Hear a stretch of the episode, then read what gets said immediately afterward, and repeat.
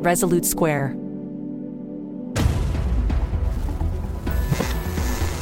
There was also maintained what was called an enemies list, which was rather extensive and continually being updated. Democrats want Republicans dead. Where I could stand in the middle of Fifth Avenue and shoot somebody and I wouldn't lose any voters, okay?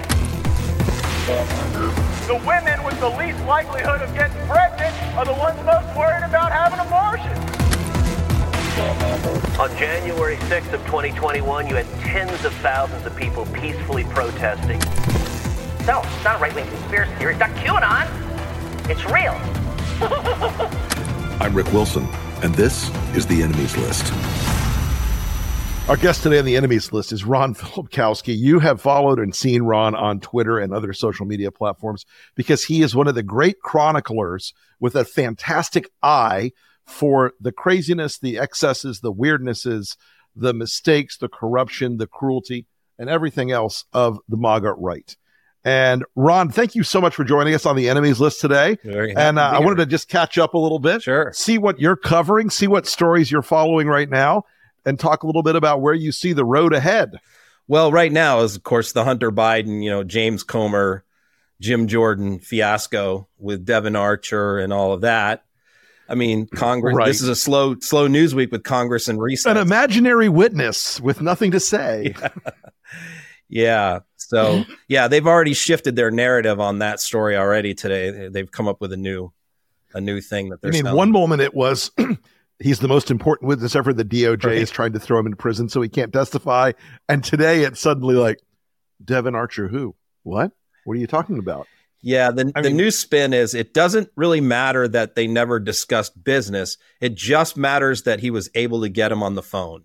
The it's the access, you know. I don't know. Call me crazy, but if I call my dad, he's probably going to pick up. I think that's an unusual thing for the Trump the Trump family that a father would answer their son's calls. That's that's crazy talk. What is what what what what lavish corruption is this? Yeah. Well, I do think they have been trying, they've been straining and struggling with this alleged Biden corruption investigation for the better part of, you know, seven months now. Do you see them actually like any sign they're going to change course on this or or grow some shame or figure out it's just not working? Well, here's what I can tell you: the activists and the influencer class and all that, they're getting pretty pissed off. They're they're getting very frustrated because they're not delivering the goods. You know, they made all these big promises, and and Comer went on a Sure. meteor tour last year on all the pod right wing podcasts, promising them, you know, if if we take the House, I'm going to be oversight chair, and I'm going to take down Biden. His mouth wrote a lot of checks that aren't being cashed right now. That the that the facts can't cash. Yeah. And you got people like Steve Bannon who have already turned on him and, you know, already said, you know, is starting to badmouth him and others. So yeah, I I think I think a lot of the people in the on the right wing are are getting pretty upset. I think that's probably right because I mean, look, in, in politics, you famously want to under promise and over deliver.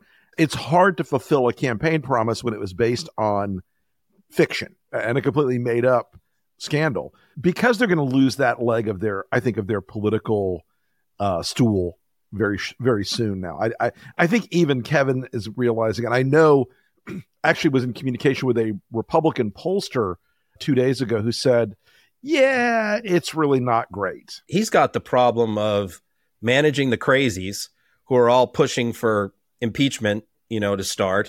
So he's trying to placate them. At the same time, I think he knows if they spend the next year on on a ridiculous impeachment, that could cost him the House, could cost him his speakership. So mm-hmm. this is the bet he made for himself. Yeah, I, think that's one of the, the centerpieces of all this is that without Kevin McCarthy's permission and and encouragement and latitude, none of these things would be going on. Right. They would be talking about some other issues.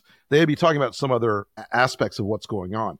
So to switch tra- gears for just a minute, as a fellow Florida man, it seems like the the great contest in the sky that we were gonna that we were all promised of Ron DeSantis and Donald Trump, Ron seems to be sort of fizzling out.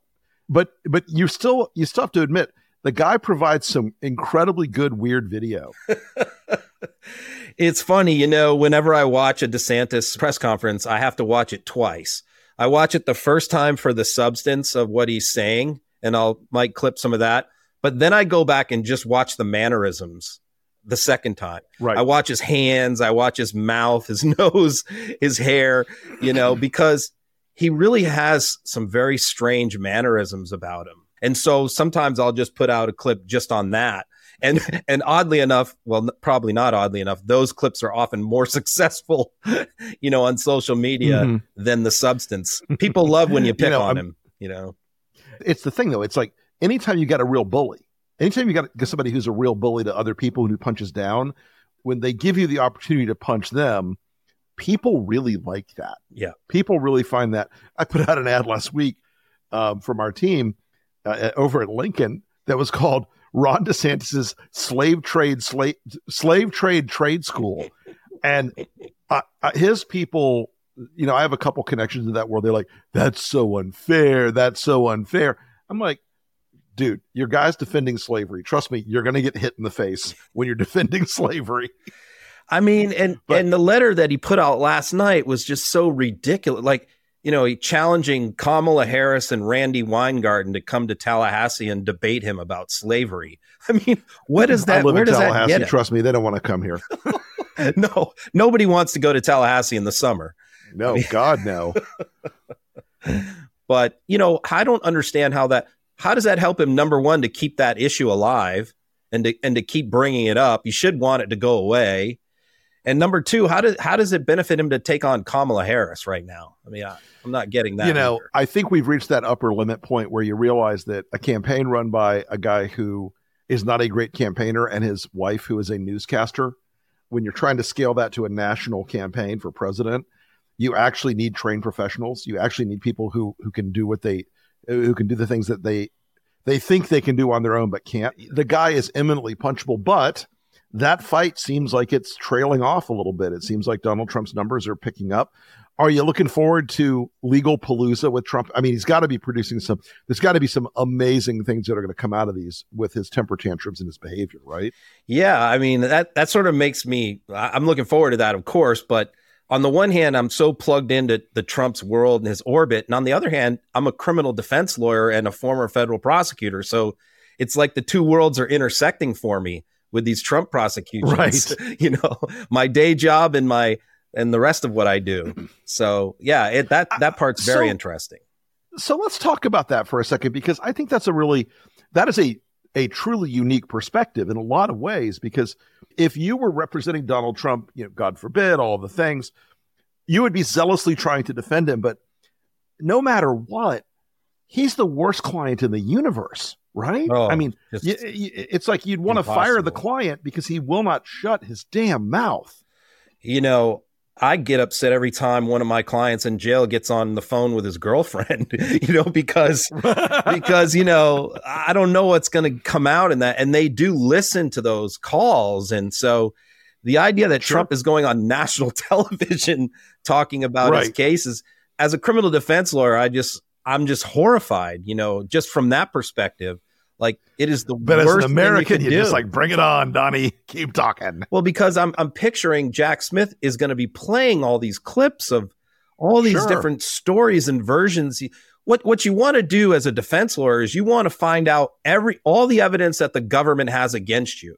What are what do they Mhm. have first? Then we decide what our story is going to be. What what defense are we going to go with after we've seen what they have? The problem with Trump is he's got out in front of discovery. He, he's already committed Right. to several different defenses before he's even seen the evidence. It's it's the act, actual reverse of what you're supposed to do.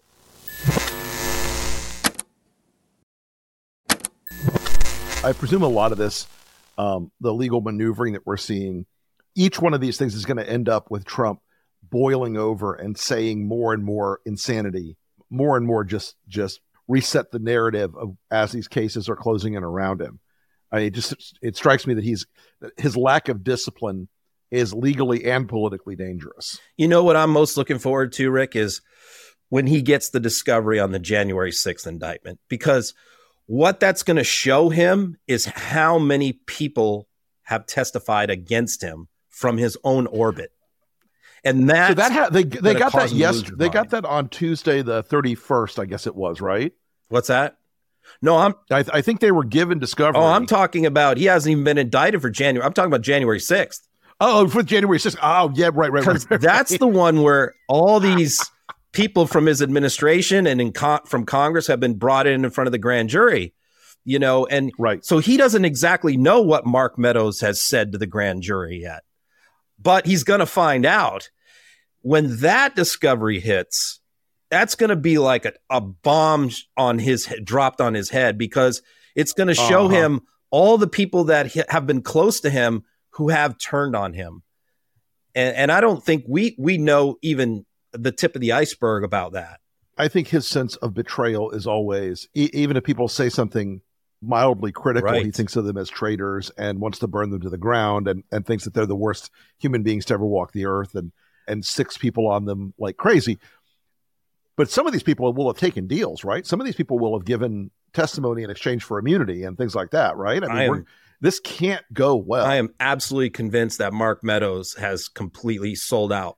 Uh-huh. And because I mean, what the tip off, it's two things were the tip off to me. After Cassidy Hutchinson testified before the January 6th committee, Meadows went radio silent. He dropped dropped out. He didn't he didn't do another interview for like four months.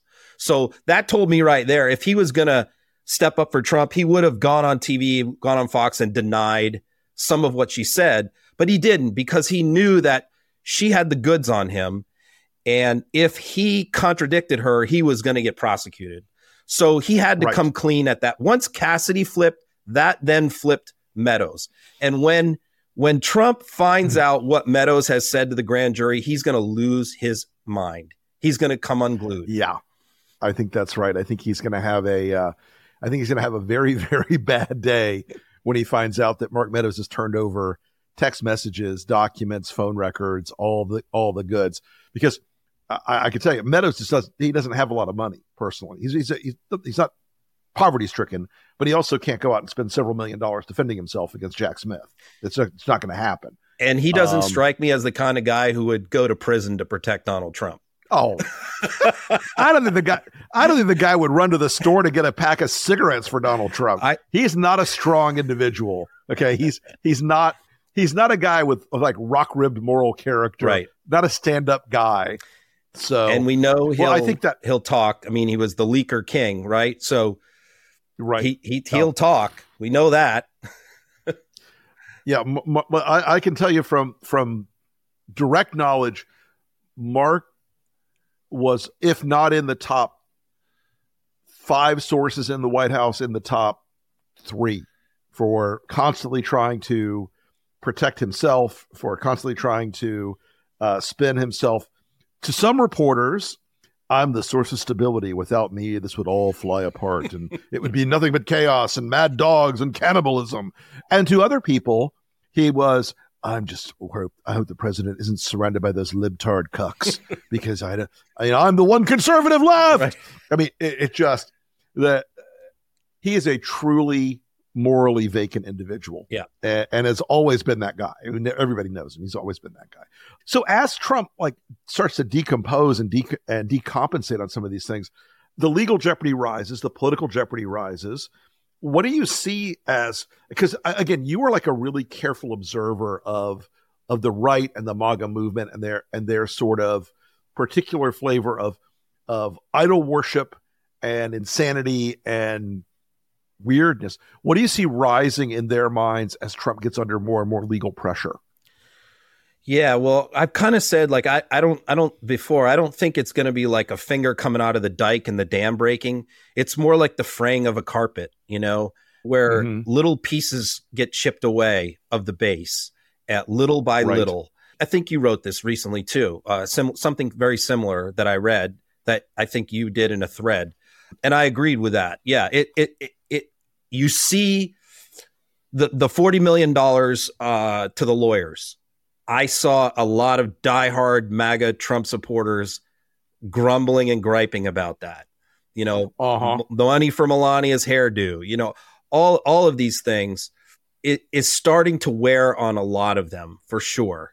The biggest Right. problem is DeSantis hasn't presented a viable alternative yet for them to to flee to. But what, yeah, what I'm hoping yeah, is that some of them are lack enthusiasm, stay home, don't vote. Who knows?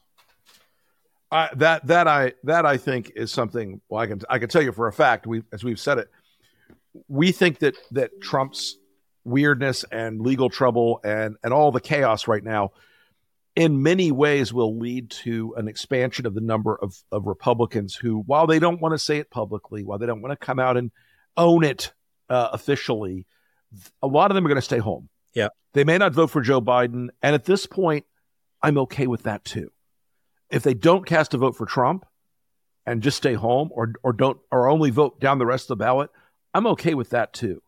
Because I do think weirdly it continues to to in, although I, I, eh, eh, eh, right up to the point where you mentioned about about the money because I do think that's caused a reaction. He solidified the Republican base last year and this year. The money's a bit of a problem, but I think that that the dynamic of Trump being as strong as he is right now, still 50-50 in the polls with Biden basically, will make him more reckless once he has the nomination. I think it'll make him more reckless, more crazy.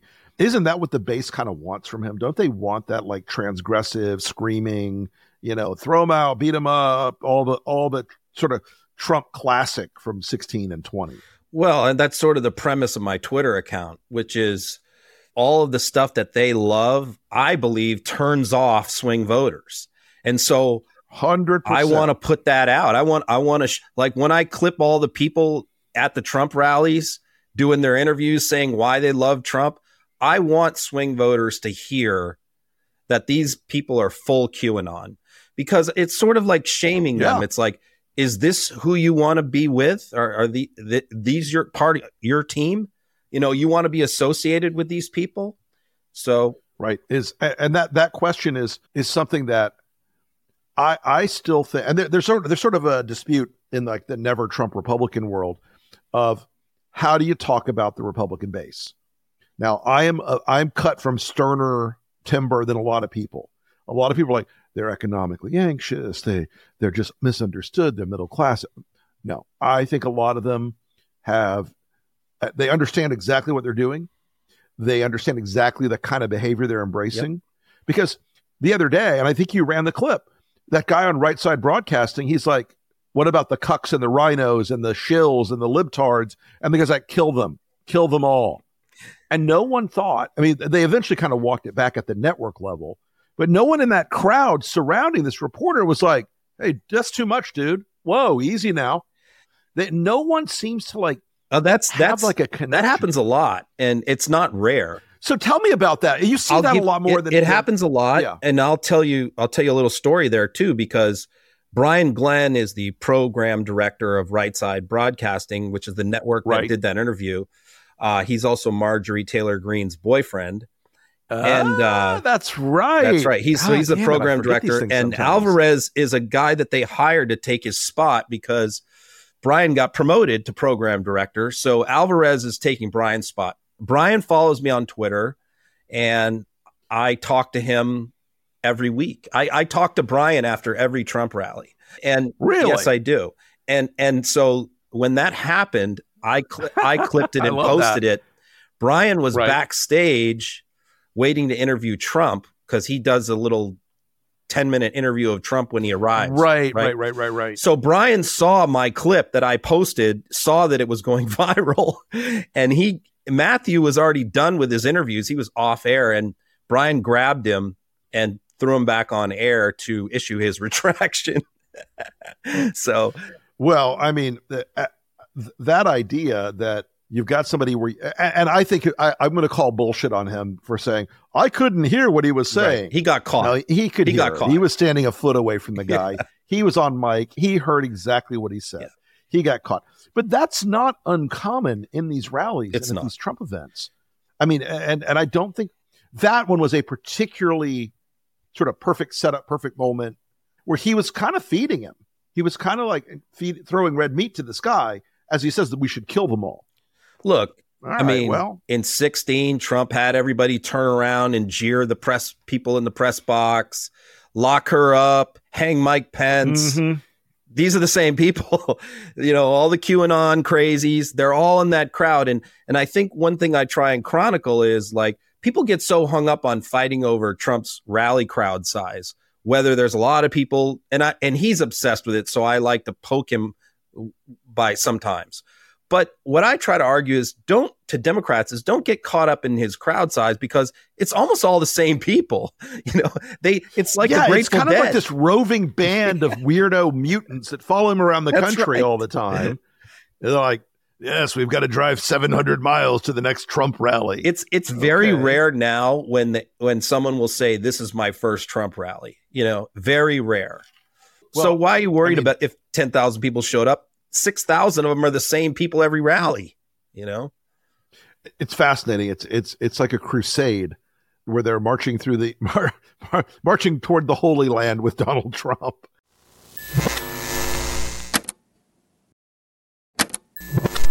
Um, so that tendency to violence and the sort of extremism, do you think it's becoming more prevalent? I mean, uh, the way I'm listening to Trump speeches, and I've been a careful anthropologist of the guy for a long time, he certainly seems like there's more of the of the real authoritarian instinct creeping out in as as the year goes on.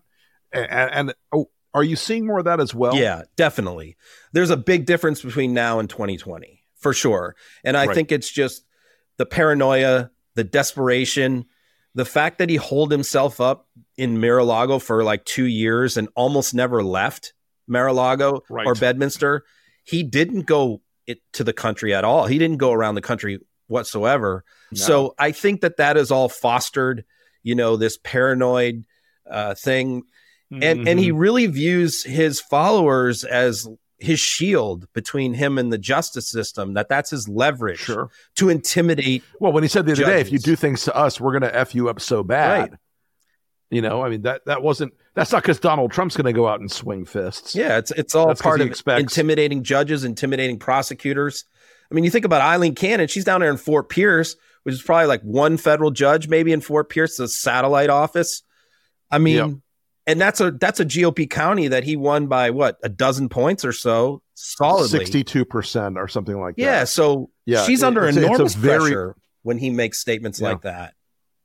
One thing I try to I've tried to keep in check with our friends, you know, on the on the left and then the Democratic Party is the this will be the case that sinks Trump. this will be the thing that takes because believe me, I used to think that same thing back in 2016 Yeah, and Yeah, 17. me too. Oh well, you can't call John McCain's not a war hero. That'll take him Yep. out. Grab him by the you know what. That'll take Yep. him out. I, I'm concerned. A lot of people who are excited about the legal cases are already picking out curtains in the White House for the second term. When there's a very heavy race ahead of us. There's a very, very difficult political campaign ahead of us. Right. This is not just because he's in trouble has not stopped him from winning before. Well, and I don't know about you, but I, I talk to you know moderate voters a lot, and swing voters Sure. and and independents All the time. all the time, and I hear the same thing every time, which is Joe Biden's age. You know, uh, Joe Biden's age, cognitive Uh-huh. decline, all of that. I mean, you just hear it over and over again that Democrats are somewhat in denial. Of, I think about how much that uh, opinion holds with the with those voters. So what I hear from them all the time is, "I hate Donald Trump, but Joe Biden's old and senile." So I think Uh-huh. I would feel a lot more confident if we weren't running an 82 year old incumbent with a 40% approval rating. A- a- and here we are you know i mean that and that but that that is the thing is i I- you know i i talk to a lot of democratic donors and activists i hear this a lot it's like why can't we have somebody different why can't we have gavin why can't we have you know gretchen why can't and the answer is because he can't he's the president Yep. it's how parties It's up work. to him, right? it's if he wants to go he'll That's go it. but he ain't didn't, didn't want to go. And weirdly, I think just as in 2020, the one candidate in the Democratic field that Joe Biden uh, or that Donald Trump couldn't beat was Joe Biden. Right. I mean, when we started the Lincoln Project, it's funny we look back on it, uh, uh, talking about it the other day. When we started the Lincoln Project in December of 19, Bernie Sanders was way out ahead of the field Yeah. followed by Elizabeth Warren.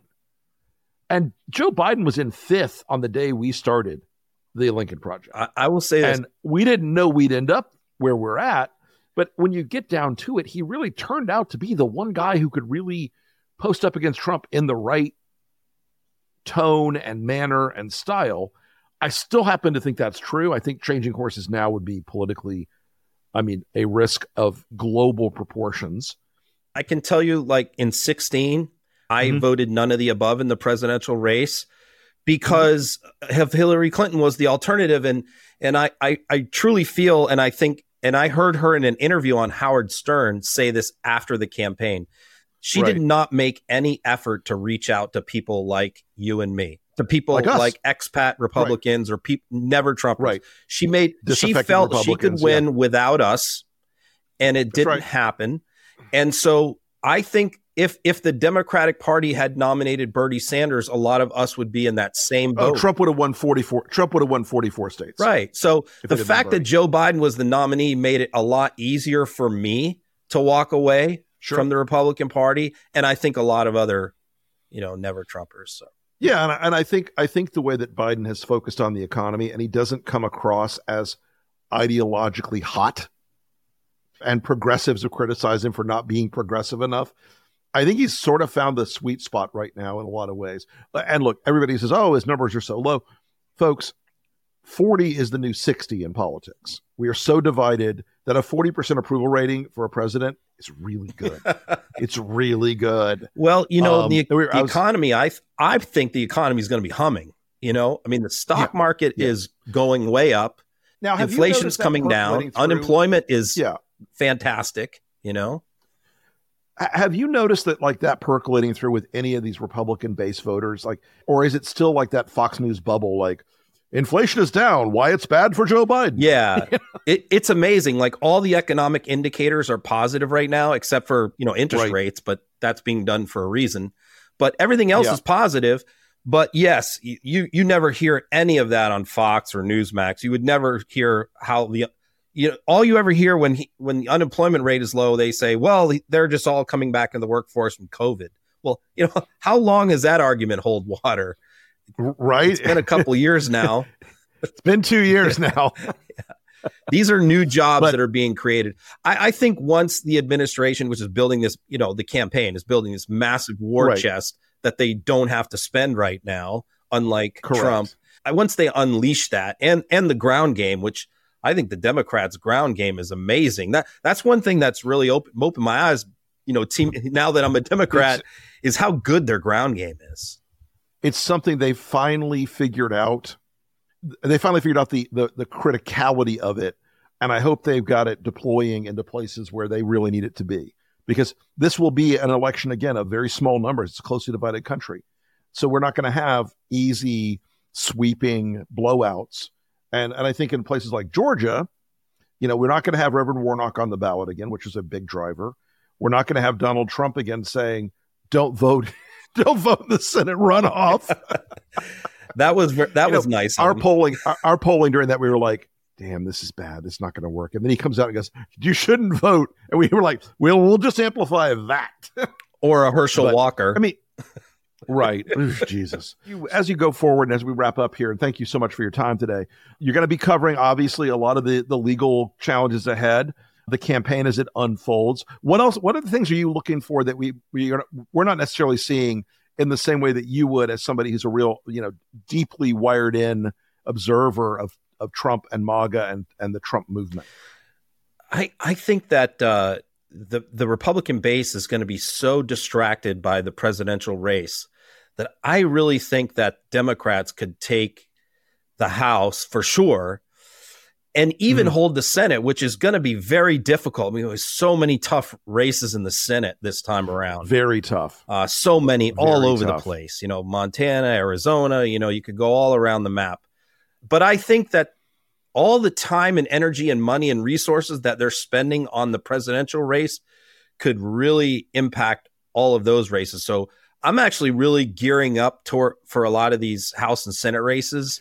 And I'm looking forward to really engaging in those. And I think we have really good candidates too around the country in some of those key races.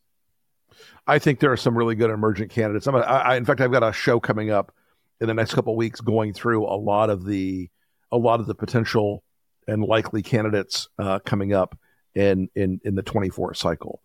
Well, Ron Filipkowski, brother, thank you as always for joining us on the enemies list and for your insights into where Trump's head is and where the head of the MAGA world is. And uh, ha- we look forward to having you back again as we uh, as we go roll on into the chaos of the uh, 2024 campaign. Thanks for Thanks again. Today on the enemies list is a name you might or might not be familiar with. Her name is Christina Pushaw. Christina Pushaw is the center of the weird alt right, white gnat, bleeding, beating, throbbing heart of pure gristle that is the Ron DeSantis campaign. Now, Christina Pushaw loves to drag people on social media. She's got a whole little bot army and she's got a bunch of scam influencers and influencers and people around her that all want to be working in the DeSantis White House under Christina Pushaw, communications director. Well, Semafor on Tuesday the 31st revealed that the laboratory inside of DeSantis World, the rapid response shop uh, inside Ron DeSantis World, they revealed screen caps of signal messages with Pushaw talking about how they were going to push out both this egregious anti LGBT video they put out and this white nationalist video that Nate Hochman produced. And it's, it's no secret what she is and what she does. She calls anyone who disagrees with Ron DeSantis a pedophile and a groomer. You've heard this before. She's created the strategy of the very online, very social media, meme forward DeSantis campaign. And here's why she's on the enemies list because this is a person who is acting from a place of deep, deep hostility to America, including any American who's not exactly on her brand of white gnat. And if she wants to challenge me that she's a white nationalist, let's do it. Come on, Christina. Any old time you want to go at it. Because the things your campaign that is producing, the things you're doing, the things you're playing with, are all part of a very dark trend and tendency inside the MAGA Republican movement. You know exactly why you hired Nate Hochman and Will Chamberlain and the rest of these goons. You know exactly why you did it.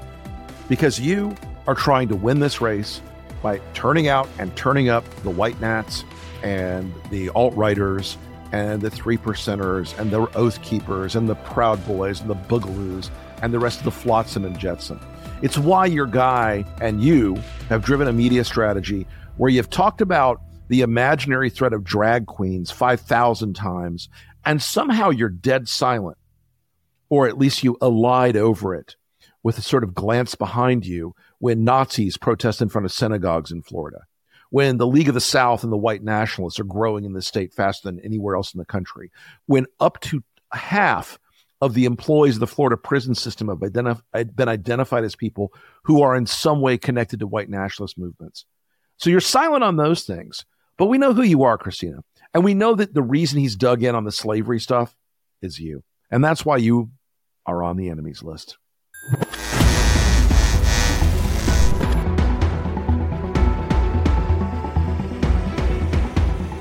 Thanks again for listening to the enemies list.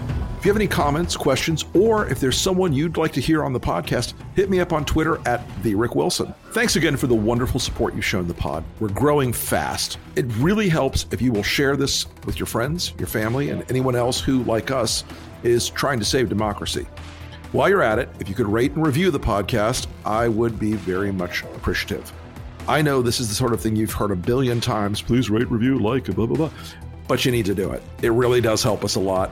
We are slaves to the algorithm, my friends, and if you do this, it will help get the pod out further. Anyway, thanks again for listening. I'll see you next time. And remember, whatever you do, stay off the list.